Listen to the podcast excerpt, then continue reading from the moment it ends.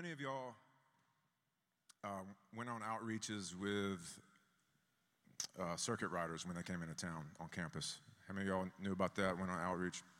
Yeah. I went there, went out there with uh, Greg and me and Josh, me and Greg and Joshua actually went out as a group Friday afternoon. And uh, was that last Friday? Yeah, it was last. It was last Friday. And we had our, the first person we came across was a guy named RJ who is uh, uh, Jewish and really open to hearing what we had to say. We had a good conversation with him um, and just uh, appreciated his openness. But he was, you know, pretty devout Jew, and and uh, we got to read got to read Isaiah 53 to him and said, just think about this in the context of Jesus. I said, this is, the, you know, this is describing Jesus. Um, and then the one thing, Greg had a lot of good stuff to say, but I can't remember what Greg said because Greg said it. And then, but I can just remember what I said. But I did tell him, I said, I know you're looking for the Messiah to come. I said, but he's already come. But the good thing is, he's coming again. I said, you just need to be ready. I said, it is Jesus, but he is coming again. He came once and he's coming again, but you, you, you, need to be ready. You need to know that he is the Messiah. And when I get when you get to share the gospel truth with somebody like that, I guarantee you RJ's thinking about it. It's in it the, the, the word does not return void. And so you release the Holy Spirit on people when you share the gospel. You just like Holy Spirit, you go get them. I remember, uh, I'll tell this story. I've, some of y'all may have heard this story before, but uh, Fernando, who's a friend of the house, he grew up in Bolivia. In the 1970s, Bolivia had a nationwide revival where at the time the nation was about 3 million people. And I mean, I'm, I'm, this isn't exact, but he, he said most of the nation came to Jesus. It was a nominal uh, largely nominal Catholic nation. 95% of the nation in six months became born again. So that's like uh, 2.7 million or something like that. 2.7 million in six months. So things were happening very fast. And this was, uh, you know, there was a lot of uh, communist atheist propaganda in South America at the time. And so he had, Fernando had uh, become a, a, new believer. And one of his good friends growing up was atheist. And he said, Fernando, I heard you became one of those stupid Christians. And Fernando, and you know, if you know Fernando, he's, he went, yes. He just, he, he doesn't say anything else other than what he needs to say. And uh, the guy said, why, why are you, you know, Christians are stupid, right? You know, they're weak. And Fernando just said, yeah, You can uh, believe what you want. He said, You're not going to argue with me? He said, No, Holy Spirit will show you. And he said, Have a good day. And he walked off. He gets a call two days later, and he says, uh, this is his buddy, his atheist friend. He says, Fernando, what did you do to me? And Fernando says, What do you mean? He says, Ever since I left our conversation, there's this voice inside my head that says, Jesus is Lord. Jesus is Lord. 24 hours a day, I haven't been able to sleep. He got haunted. And Fernando said, The only way to get rid of it is to accept Jesus Christ as your Lord. and, he's, and so the guy accepted Jesus Christ as his Lord, became a believer. Fernando, they were so many people were being born again so quickly. Everybody was babies, and the and the faith is this is the way Fernando describes it. So Fernando, he said he didn't know his Bible, but he had to he had to preach and his uh, uh, Julio Cesar Ruibal was kind of one of the catalysts for this revival and was Fernando's mentor. And he, he said, Fernando, you're going to preach tonight. he said, I don't know, I don't know the Bible. He said, just open your mouth and the Lord will fill it. And Fernando, in faith, got up there. He said he stood up on the stage about five minutes like this. Literally opened his mouth. And then words started coming. He didn't even know what he was saying. And he said, for about, so he preached for about 40, 45 minutes. And somebody came up to him after he preached. He said, Did you know every word you said was scripture?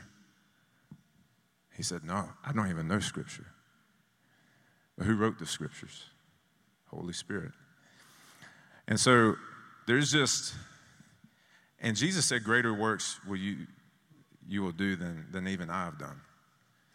And, um, and so that's what's available. We need to, the, we got to remember these testimonies. We got to look at the revivals. We got, we to look at what's possible. And even beyond that, there's even more than that. And uh, just to set our sights um, in great faith of what God can do. So I want to talk about, I've been talking about, I did a, a little series called So Long Babylon, which is was just exposing the ways of the world in contrast to the ways of the kingdom. And that there is a, a, a real battle. And part of what I, I'm stirred up about is that there is a war. I have children, as many of you know. And the, war, the world is waging a war for my children. It's on the attack, it's on the offensive. It's trying to get my kids. I'm, listen, I went to the movies and the previews. I was like, pre- these previews are trying to get my kids. So we had a talk about these previews. And we, we were watching a, uh, The Greatest Showman. And so we had a talk about these previews. And, and so it's, that's part of being on the offensive of mind. Is like, listen, we're going to talk about these things. But the, and the other part is, I'm going to pray about these things. And I pray over my, my kids every night, and it's only like three to four minutes every night. They, they go to bed, and I just, everybody gets in bed. We've done snuggle time. And I pray three or four minutes. And sometimes I pray the same prayer. I have some of Paul's crafted prayers memorized. And so sometimes I'm just praying that Colossians 1 prayer over them because I'm tired. I, I really, I'm like, I, I, can't think of anything. I'm just, I'm going to fall back on some things I've memorized. Anybody, anybody been there? Too tired to, to pray, think? That's why, you know, Jesus actually gave us a crafted prayer, right? He said, Pray like this Our Father who is in heaven, holy is your name. Paul gave us crafted prayers. So, like, reading a prayer is not a bad thing, it's a good thing. As you pray, read the Bible. You have a, this is a prayer manual, and that's all I do because I'm not that. I'm just not that creative in and of myself. So I just I'll take out my Bible, my Bible on my phone, and I went through Psalm 119 with my kids twice. Revive them according to your word. You know, just all this kind of stuff. And so that doesn't feel like you're waging war. But what is three or four minutes, 365 times a year? What is it times 20? You know what I'm saying? Like, it adds up. You're chopping wood. You're chopping wood. And so you do those little things, the devil wants, to say, what is that doing? He whispers those things. What is that doing? Us kicking your butt is what it's doing. Because it's Jesus is the word. It's not me. I'm not, I can't, if I puff my chest out at the devil, he's going to whip me. I'm not stronger than the devil in and of myself, but Jesus is in me. And everywhere I go, he says, I have authority. Everywhere I step, he's given that land to me. And so I have authority in Jesus Christ. Jesus said to his disciples, I've given you all authority over serpents and diseases and all kinds of things. So we've been given authority. It's not our own, we've been given it. And so I, as as a father, I've been stirred up. It's like, it's time to go to war. It's time to go to war. And um, particularly men is what God's been speaking to me. And I can call men out because I, I am one. And God's been, God's calling me out. So, anyways, I got into like my sermon from two weeks from now. So, anyways, uh, weapons, but this is part of going to war is our weapons of warfare, the power of praise and sacrifice. So, we're made for worship, and our greatest fulfillment and satisfaction is lifting up our hearts and souls to God. When you get in the presence of God, when you, when you get there, you really don't want to leave. The problem is getting in, in the presence. we have our emotions and our, our flesh gets in the way, all that kind of stuff. But once we get in there, we're like, ooh, man, this is, don't want to leave. The greatest commandment is love the Lord your God with all your heart, soul, mind, and strength. Psalm 16, John sang a song on Psalm 16 that says, You will make known to me the path of life. In your presence is fullness of joy, and in your right hand there are pleasures forevermore. There's, uh, there's things that happen in your spirit when you worship. How many of you have had life changing encounters with Jesus during worship? How many of you have, um, would you say you've had more life changing encounters during worship than when somebody laid hands on you? All right? Guess what? You get to do that anytime you want. You don't have to wait for somebody to lay hands on you. It's good. I like people praying for me and, and laying hands and imparting gifts. We want that. But I'm saying, like, God's made it Himself very available. And so we'll make known to us the path of life, and in, in your presence is fullness of joy. Did you know that the end sum of all God's dealings with us is joy?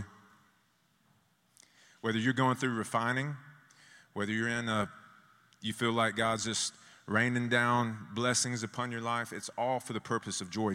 Jesus said this These words I've spoken to you so that your joy may be made full. So, whether you're in the refiner's fire or like I, I, remember when Jessica and I were engaged and we were going to all these wedding showers, I told her, I said, I feel like I'm under a waterfall of blessing. It was. It was a. I mean, it was a sweet time. And so, all of God's dealings with us are for the end purpose of joy. What's heaven going to be? Joy. So, God's not a joy kill, He's a joy giver. Our flesh just doesn't, doesn't want to stay on the altar. That's, that's, the, that's where the battle is. Now, worship opens you up to receive from the Lord. So we give Lord, it's one of those things, I've, told, I've used this analogy before, but it's where I give my kids $20 to buy me a present.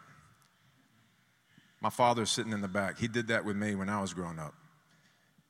Mom, I need $20 to get dad a present.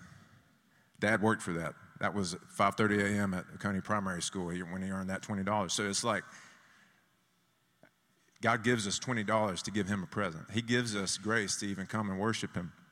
And so God doesn't need our worship to sustain him or keep him going or to encourage him necessarily. He, the reason God loves, I think one of the reasons God loves worship so much is because he knows that it opens you up to receive from him. And so when you come to worship, think about it, your, your heart is opening up before the Lord. And his joy is that you get to discover and understand who He is. And you're like, what, give, what gives me pleasure as a father is when my kids are just like, I mean, the, when my kids say, Dad, you're the best dad in the world, that's the best thing you could, that, you don't ever have to get me a, a birthday gift. Just tell me that every birthday. And that's the way it is for the Lord. But what happens is, is whenever I, their hearts are open and they can see what mom and dad are doing, that they appreciate what mom and dad are doing to help them and to, to try to prosper them as broken and faulty as it is, they can, that they can still see the good, then that's what happens when, the, when, we, when we see the Lord say, oh my Lord, you're doing, you've done this and you're doing this in my life and you're going to do this for me. I'm my destination is heaven, eternal life with you. And right now I get to live abundantly. And you redeemed me from the past, you redeemed me from the pit. Wow. And it's an understanding of what God has done for us is what blesses us, where we get to see or blesses Him. There's three components of worship that are kind of based off of the old tabernacle model, the tent that they set up in the desert. And it's, uh, this is Psalm 100 Enter his gates with thanksgiving, come into his courts with praise, and come before his presence with singing. And so you have uh, the tabernacle worship model. You got the gates right there around the perimeter. You go through the gates with thanksgiving. You enter into the courts, which is outside of the Holy of Holies or the tent of meeting. You offer your sacrifice. That's the altar right there in the, in the courtyard. And then you go into the Holy of Holies. And so what happens is you start off with thanksgiving. If you ever have problems entering into worship, just start thanking God for stuff. That's where it all starts. So if you're having a if you're having a hard time connecting with God, just start giving him thanks. And it doesn't it can be anything. You're like, God, thank you for this this shirt I got on. God, thank you that um, there was a cinnamon raisin English muffin waiting on me in the refrigerator. I'm I'm not kidding. Thank him for anything. And it's going to build in you, and where you start praising Him, you start seeing His attributes. And when we get into praise, we start praises when we we start seeing his nature. You're kind, you're merciful, you're faithful, you're good, you're strong, you're powerful. And then when we get into the Holy of Holies, so you have thanksgiving, you have praise, and then the third is when it's just, it's like worship. And you're just before God, and that's when it's holy, holy, holy is the Lord God Almighty because you see him. You know what holy means? It means there's nobody like you. That's what holy means. So when we're, we're called saints or we're called holy ones, it's because God is in us and there's nobody like us. We are separated. That's, that's what it means to not be of the world, but be in the world, is you're separated. But it's not because you're not engaging with the world, it's because you live life totally different you have a totally different standard. You have a totally different values. And you love Jesus. And so you get into that intimate place. That's the, that's the place that transcends time, the Holy of Holies. Anyways, that's a rabbit trail. I was about to get into that. So we must first enter with thanksgiving. An attitude of thankfulness and gratitude is wise when coming before the king. What would you do if you uh, met a world leader, say uh, a president of a nation or something like that? You would be like, very nice to meet you. How are you doing? Very, you know what I'm saying? Like you would treat them with respect. You would honor them. And so it's Jesus is King of Kings. We come like, Jesus, you're amazing. I need you. and, and, so just think about that. And so we, we begin to express our thankfulness. We move into praise within his courts. Praise is our response to all that he's done and all that we're believing God will do. And then Psalm 22 3 says that God inhabits the praise of his people. So as we praise him, the presence of God is enthroned upon the praises of his people, and we enter into the highest crescendo, which is worship and worship is our response to his presence. So sometimes you go, th- you go through thanksgiving and praise to get into his presence. Does that make sense? Where you actually, oh God, I, like, I know you're here and I'm, I'm encountering you. So the first occurrence of, of worship occurred in uh, Genesis 22. So you can turn there in your Bibles. At least the, you know, the first mention of worship.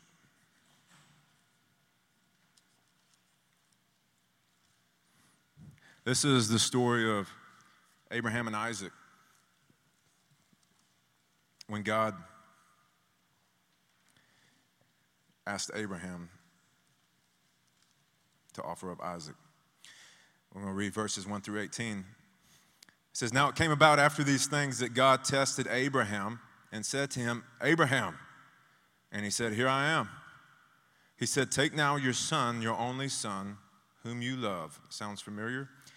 Isaac, and go to the land of Moriah and offer him there as a burnt offering on one of the mountains of which I tell, would tell you. So Abraham rose early in the morning and saddled his donkey and took two of his young men with him and Isaac his son, and he split wood for the burnt offering and arose and went to the place of which God had told him. On the third day, Abraham raised his eyes and saw the place from a distance. Abraham said to his young men, Stay here with the donkeys, and I and the lad will go over there, and we will worship and return to you. Abraham took the wood of burnt offering and laid it on Isaac his son, and he took it in his hand, the fire and the knife. So the two of them walked on together. Isaac spoke to Abraham his father and said, My father. And he said, Here I am, my son. And he said, Behold, the fire and the wood, but where is the lamb for the burnt offering? Abraham said, God will provide for himself the lamb for the burnt, offering, my son. So the two of them walked on together. Then they came to the place of which God had told him, and Abraham built the altar there and arranged the wood and bound his son Isaac and laid him up on the altar on top of the wood. Abraham stretched out his hand and took the knife to slay his son. But the angel of the Lord called to him from heaven and said, Abraham, Abraham. And he said, Here I am.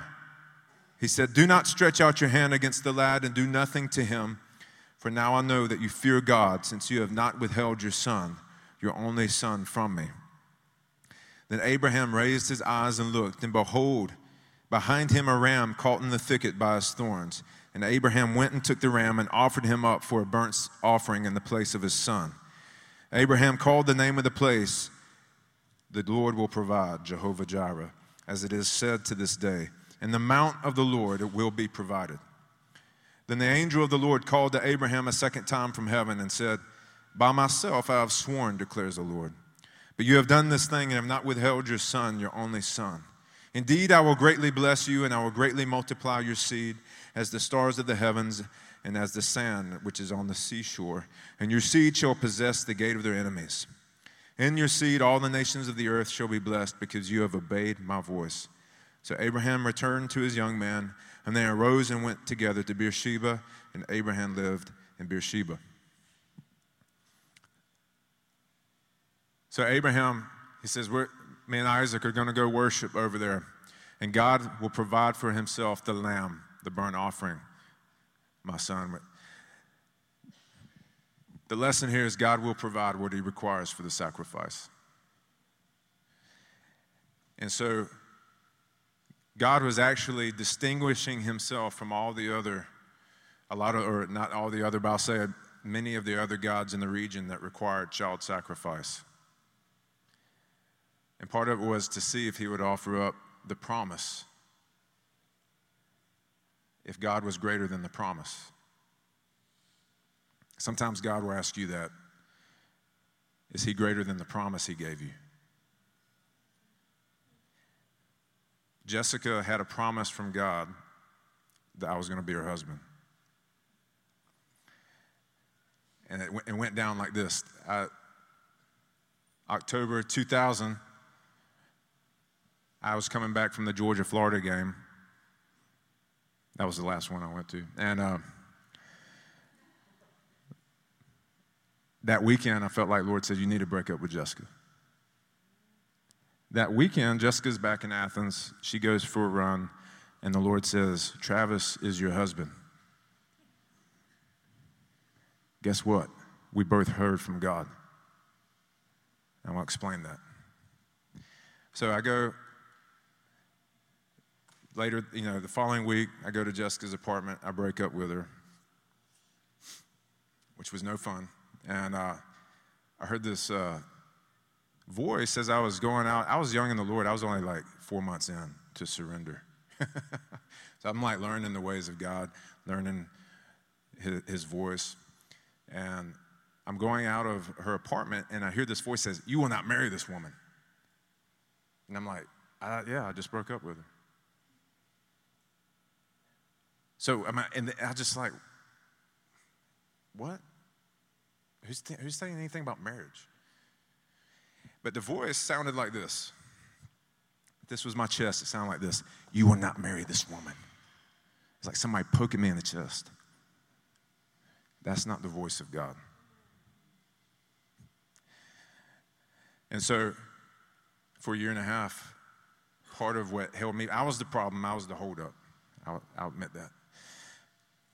But I believe, I was like, but God, I, I thought it was the Lord because I was young and, you know, just didn't know the voice of the Lord that well.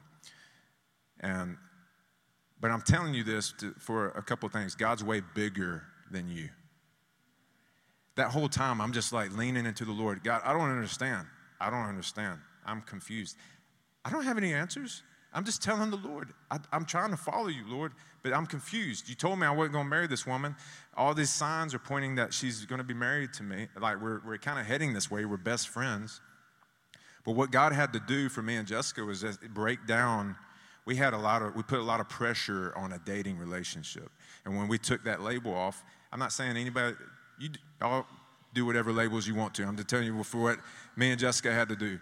And so we had to have that off. And so whenever the, we're not dating, guess what happened? We actually became ourselves around each other and we're honest and we were telling, we were telling each other the bold truth in our relationship. And we became best friends out of that. Before, when we were dating before, we actually weren't best friends. And so that's why that was the Lord to break up. But Jessica had this promise. She's like, God, you told me he was my husband. And she went on this trip out west with her dad to a dude ranch. And she said, God, I don't have to marry Travis. So I know you, you said that, but I don't have to have it.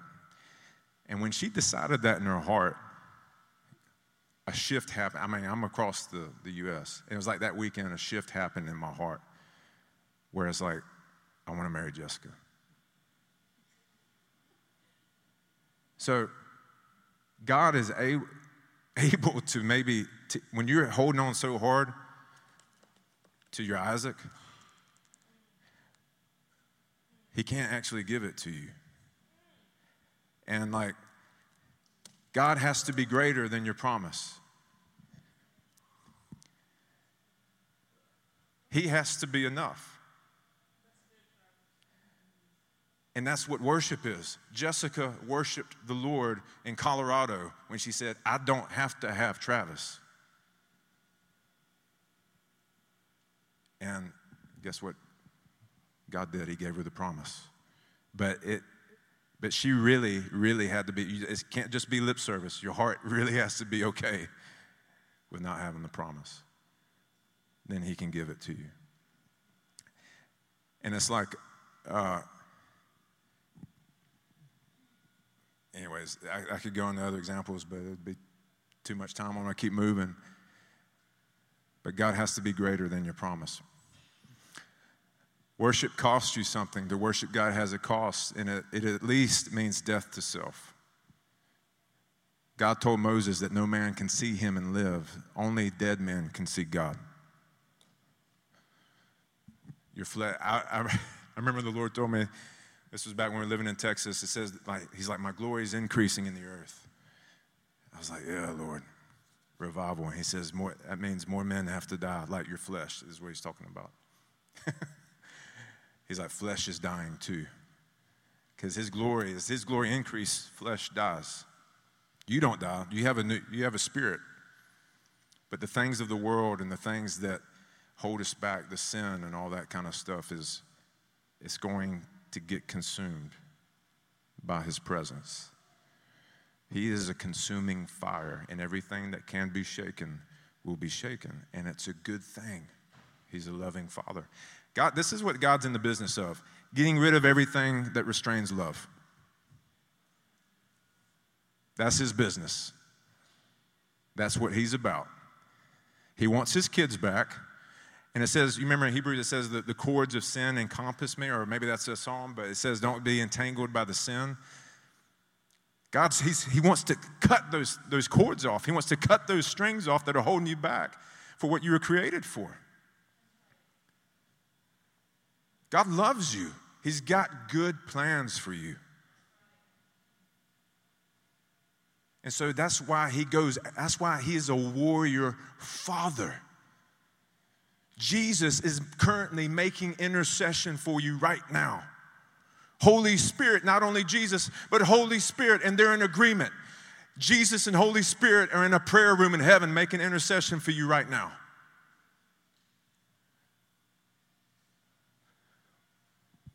They're saying, Lord, bless, bless Tommy, cause the light of your face to shine upon him. They're, they're, they're beseeching the Father to pour out his glory, to come for us to come into our true identity and who we are, sons and daughters.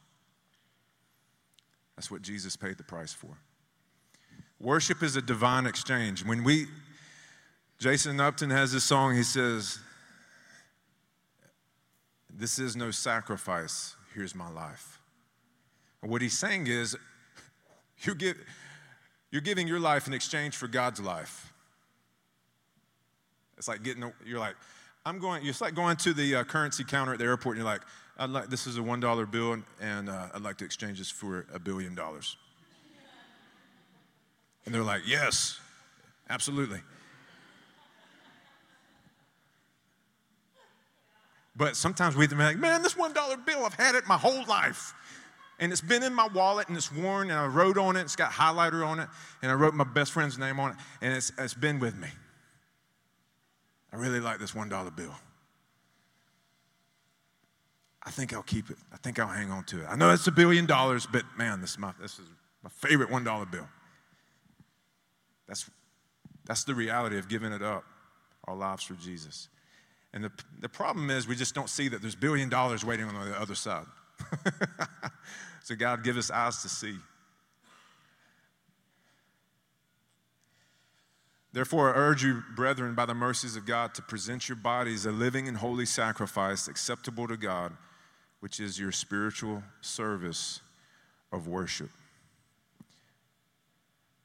Worship is a life changing act of consecration and obedience. It means total surrender. So we, we come in here on, we, talk, we do Thanksgiving praise worship in here, but the worship is also um, tested and just will you follow God? God's always going to love you. That's not the question. He's always going to love you. So when God asks you to obey Him, He's, he's asking you, will you cross into the promised land? Will you go, do you want an abundant life? You can stay in the desert. I'll still love you. But to obey is to go into the promised land where there's, where there's blessing, there's abundance, and there's still giants there. But that's what, that's what obedience is. It's not a question if God loves you or not. He's always going to love you. But what do you want? Do you love Him enough where He's asking you Jesus said, If you love me, you obey my commandments. What he's saying is, when you discover how much I love you, it'll be easy to obey. And so that's, we, we, that's what we need revelation and understanding on, is, is really how much God loves us. Will, not emotions. Emotions are from God. So this, just think about this in the context of worship. Emotions are from God and they're, and they're good, but they're being redeemed and made whole. You're, uh, your emotions are currently being in the process of being born again. That's another way to put it.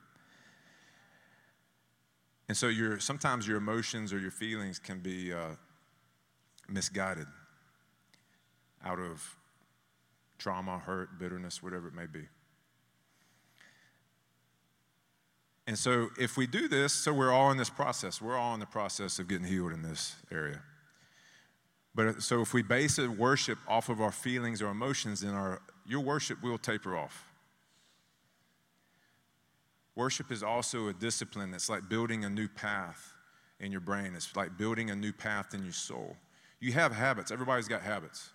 Right now, everybody's got habits. And so worship is building a new discipline, a new habit into you that's not ba- you might have some emotions attached to it, but it's just not based on that. That's not what it's about. It's encouraging when you do worship and you're like, oh, yes, whoo. but it's not about that either. It's just about building that discipline in you. So we're, we're training our souls, which is our mind, will, and emotions, to get behind our spirit. So when you were born again, it says you're a new creation. So, what does that mean? It means your, your spirit has been born again. You have a new spirit.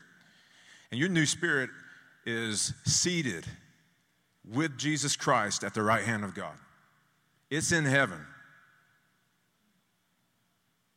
So your spirit is living from heaven.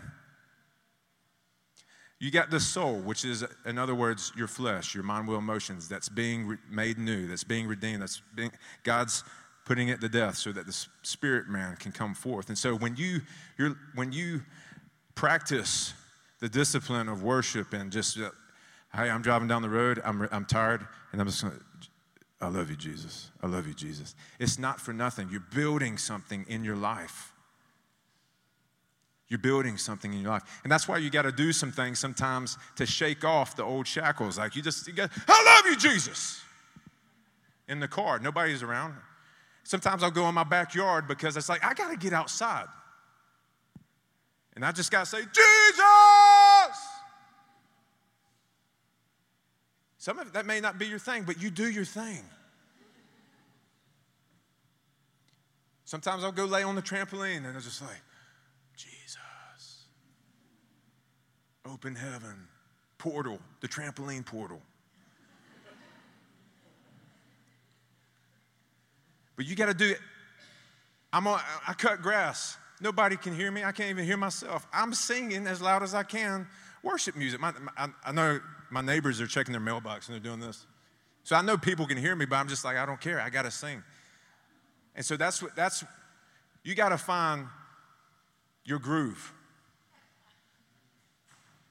I know some people going for walks with the Lord, that's their groove. That's where it's like, yeah, man, that's where the fire burns. Some of you are yellers like me. You got to go yell.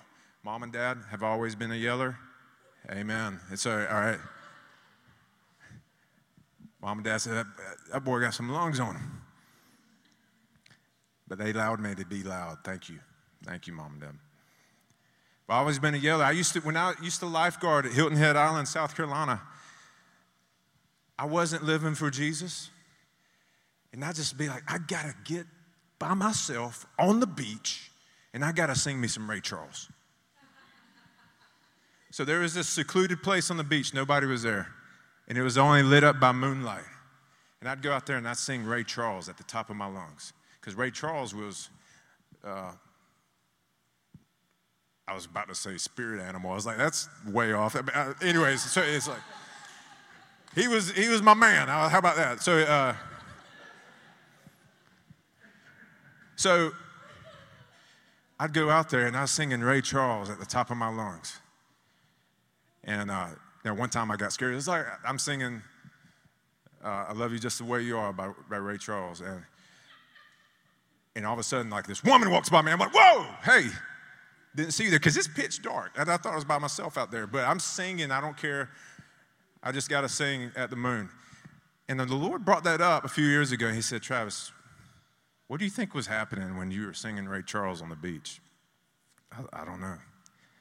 He said, You're learning how to worship.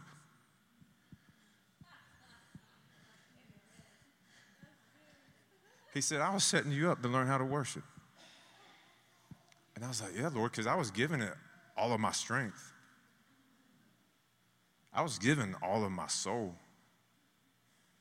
I was doing that. And so the Lord just uses things in your, in your life like that. But you're training your soul, your mind, will, emotions to get behind your spirit. So what David did this. David, he said, Bless the Lord, O my soul, and all that is within me. Bless his holy name. Bless the Lord, O my soul, and forget not all of his benefits. Sometimes you got to look yourself in the mirror. I just imagine David, he might be looking in a river and he's like, Bless the Lord, O my soul, and all that is within me. Bless his holy name. He's telling, he's like, Soul, get behind the Spirit today. Get behind me. Return, O my soul, to your rest, for the Lord has dealt bountifully with you. The first version I ever read, this is the way I remember that. It says, Be at rest once again, O my soul, for God, the Lord has been good to you. So that's what I, I'll say that to myself is like, Be at rest. If I'm, I'm feeling anxious, I'm getting worried, be at rest once again, O my soul, for the Lord has been good to you. Be at rest. I'm telling myself what to do. And that's part of worship. David did that. David, God gave us a worship manual. You know what David was remembered as whenever he died? It wasn't king, it wasn't even warrior. They called him the psalmist. That was the, he's like, David, the psalmist. That's, that's how they, that was his uh, funeral sermon. What's that called? Somebody help me out. Litur- liturgy. Eulogy. Liturgy. So, Psalm 42 5, why are you cast down, O my soul, and why are you in turmoil within me? He's, he's talking to himself again. Hope in God, for I shall again praise him, my salvation. He's in the, right here in Psalm 42, he's like surrounded by his enemies. And he's, he's, he's like, man, there's a lot of guys that want to kill me. And he says this Why are you cast down, David? Why are you in turmoil? Hope in God, for I shall again praise Him. He's my salvation. He's just declaring to all these guys, Yahweh's my salvation.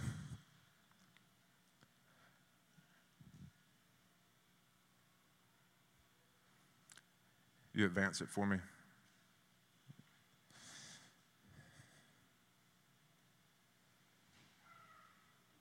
Ah, thank you. So, worship is a posture of the heart that bears fruit in your life. It's without hypocrisy. So, don't come into worship just being like, oh Lord, you know, just trying to get the right things out. You don't do that. Jesus said of the Pharisees, hypocrites. Well, did Isaiah prophesy about you, saying, These people draw near to me with their mouth and honor me with their lips, but their heart is far from me. And in vain they worship me teaching as doctrines the commandments of men. Man. And so, the most, one of the most important things about worship is you got to come honestly before the Lord. Graham Cooke says, We're all Pharisees trying to get healed. Don't look at the Pharisees in the Bible and just, ah, man, I would have done things totally different. We're all Pharisees trying to get healed.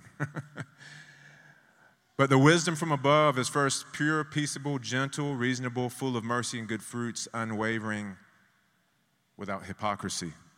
Beware of the leaven of the Pharisees, which is hypocrisy.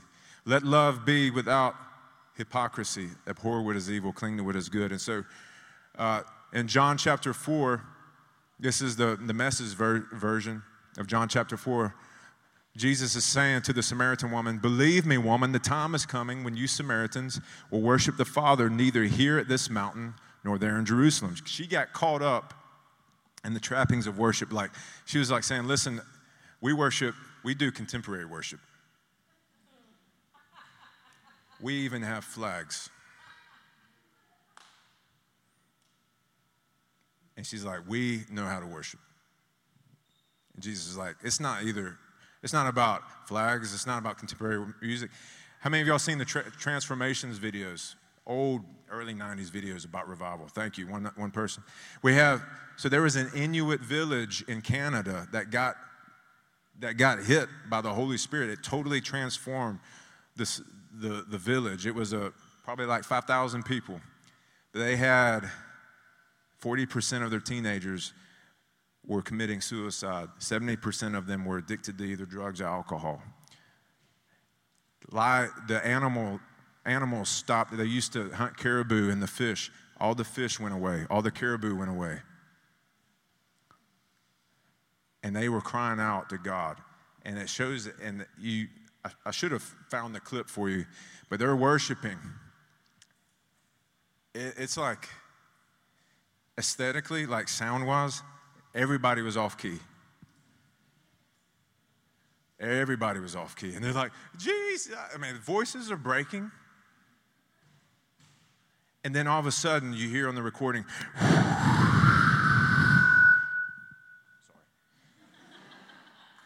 But you heard the wind blow in. And you started hearing, oh! Holy Spirit swept through they started, people started repenting in their homes.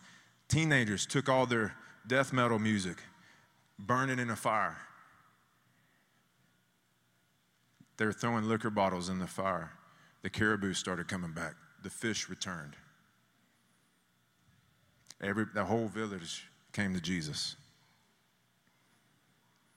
It wasn't about the, the, the trappings of their worship, it was about their heart. You worship guessing in the dark. We Jews worship in the clear light of day. God's way of salvation is made available through the Jews. But the time is coming, it has in fact come, when what you're called will no matter will not matter and where you go to worship will not matter. It's who you are and the way you live that count before God. Your worship must engage your spirit in the pursuit of truth, and that's the kind of people the Father is looking for. Those who are simply and honestly themselves before Him in their worship. God is sheer being itself, spirit, and those who worship him must do it out of their very being, their spirits, their true selves in adoration. And so, we're not going to get into these, but I'm going to be doing, continuing this series on worship, and we're going to be going over some of these words for praise. You have halal, which means to shine or to boast overwhelming excitement. It means to clamorously foolish. So when David danced before the, before the Lord and he says, I'll be as much more undignified than this, it said when he danced and he worshiped, that's the word halal. That's what that is. Yada, the extended hand, just lifting up hands. Barak, to kneel in adoration, to bow. Zamar, to touch the strings, instrumental worship. Shabak, to shout with triumph. Uh, Toda, I guess that's what it's called, a, a confession, a sacrifice of thanksgiving, and Tehillah to sing the new song from the heart. So we're, we're going to be going into those a little bit more. So I want us to stand up, and we're just going to enter into uh, some worship ourselves. The worship team can come on up.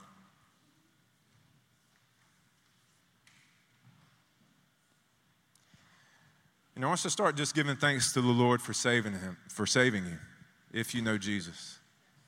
If you do not know Jesus, I would love to introduce you. He wants to save you. He doesn't wish that any men should perish, but all should come to know him and have everlasting life.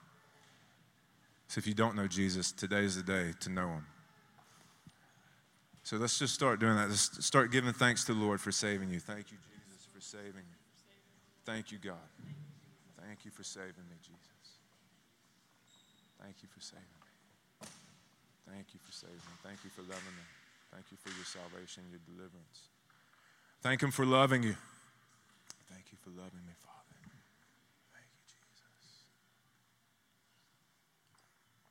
Thank you, God. Thank you, God. Thank Him for providing for you. And you may be in, even in a place where there's a uh, there's not enough income coming in, you just go ahead and thank Him that it's coming in. Thank you for providing, Jesus. Thank you, God. You're my provider, Lord. Thank you. Thank Him for putting you in Christ. You are hidden in Christ. Thank you, Jesus. Thank you. I'm in Christ, seated at the right hand of God in Christ, made righteous in Christ. Thank you for letting, letting you live in such a time as this. Thank God that you're in this period in his epoch in history. He, you weren't born by accident. You were born to be to change this current world. Your world changes because Jesus is inside of you. Thank you, Lord living in such a time as this. But we thank you for putting us in Athens, Georgia. Thank you, God. Thank you, Jesus. Thank you. Now, praise God for his faithful love. Just say, Lord, you never give up on me. Thank you. You love me. Thank him for his grace, or praise him for his grace and mercy so good. His slowness to anger. God's very slow to anger. He's patient. For his brilliance, he's a genius. Holy Spirit is a genius. He's brilliant.